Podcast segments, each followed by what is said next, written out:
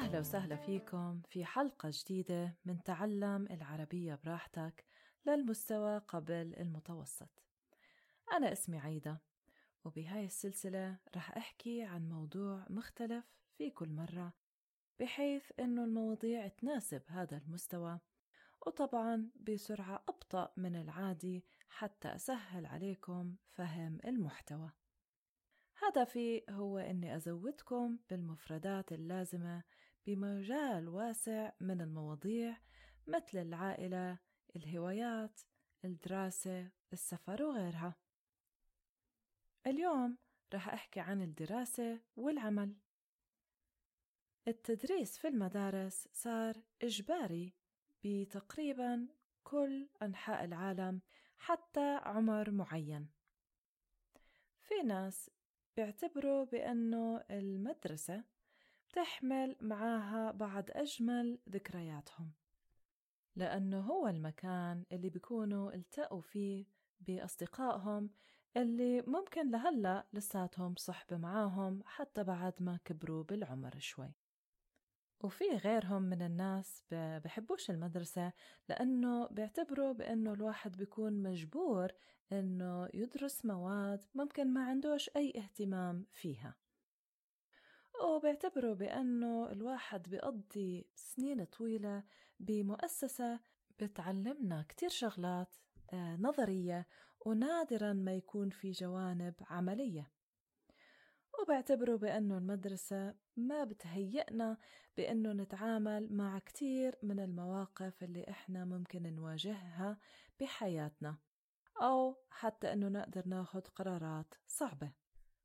بعد المدرسة في ناس بقرروا إنهم يكملوا دراستهم بالجامعة لأنه بالجامعة الواحد ممكن يختار التخصص اللي هو بحبه وغيرهم من الناس بيختاروا التدريب المهني حتى إنهم يتعلموا وظيفة يدوية.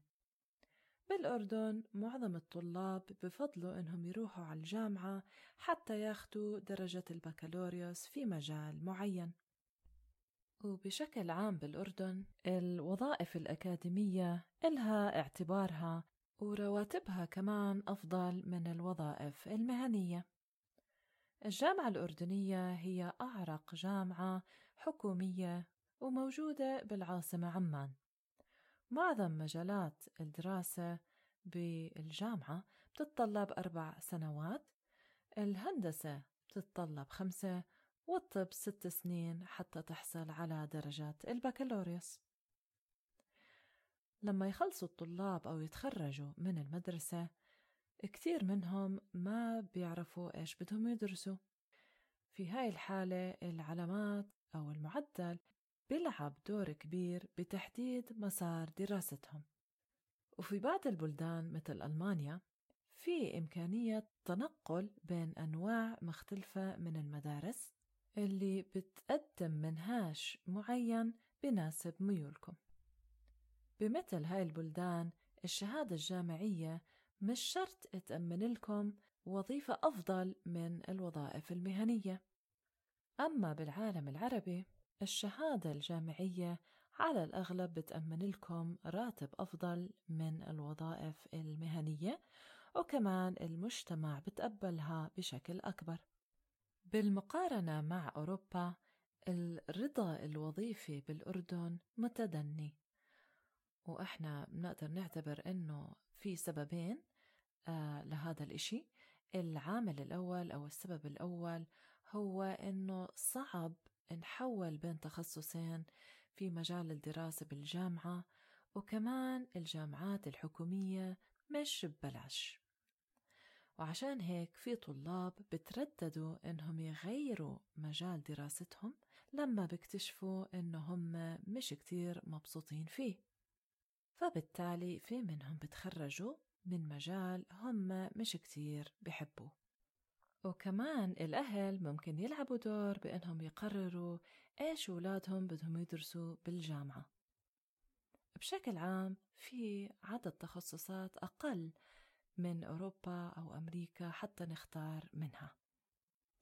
والسبب الثاني لتدني الرضا الوظيفي هو بأنه الرواتب بالأردن مش كتير عالية فبالتالي في كتير ناس عندهم أو بعيشوا بظروف مادية صعبة. وهلأ خلوني أعطيكم مثال شو ممكن الواحد يحكي إذا انسأل أسئلة مرتبطة بالدراسة والعمل. من لما كنت طالب بالمدرسة كنت حاب أصير دكتور. سلكت المجال العلمي وقدرت أجيب معدل عالي بسنة التوجيهي اللي هي آخر سنة مدرسية بالأردن. بالجامعة بلشت أدرس طب وشفت بأنه الموضوع أصعب بكتير مما أنا فكرت. لكن الطب كان حلمي فكملت واشتغلت وتعبت كتير حتى أني أحصل على شهادتي في الطب. بعد ما تخرجت أهلي كانوا فخورين كتير فيي. كنت عارف بأنه ما رح أقدر أفتح عيادتي الخاصة لحد ما أخذ خبرة وأعمل فلوس كتير. بعدين سمعت بأنه الدكاترة مطلوبين في ألمانيا فأخذت القرار بأني أتعلم ألماني. كنت سامع بأنها لغة مش كتير سهلة بس كنت عارف بأنه إذا أنا حاب أنه يكون عندي وظيفة كويسة وأقدر أساعد أهلي ماديا راح أضطر أني أمشي بهذه الطريق.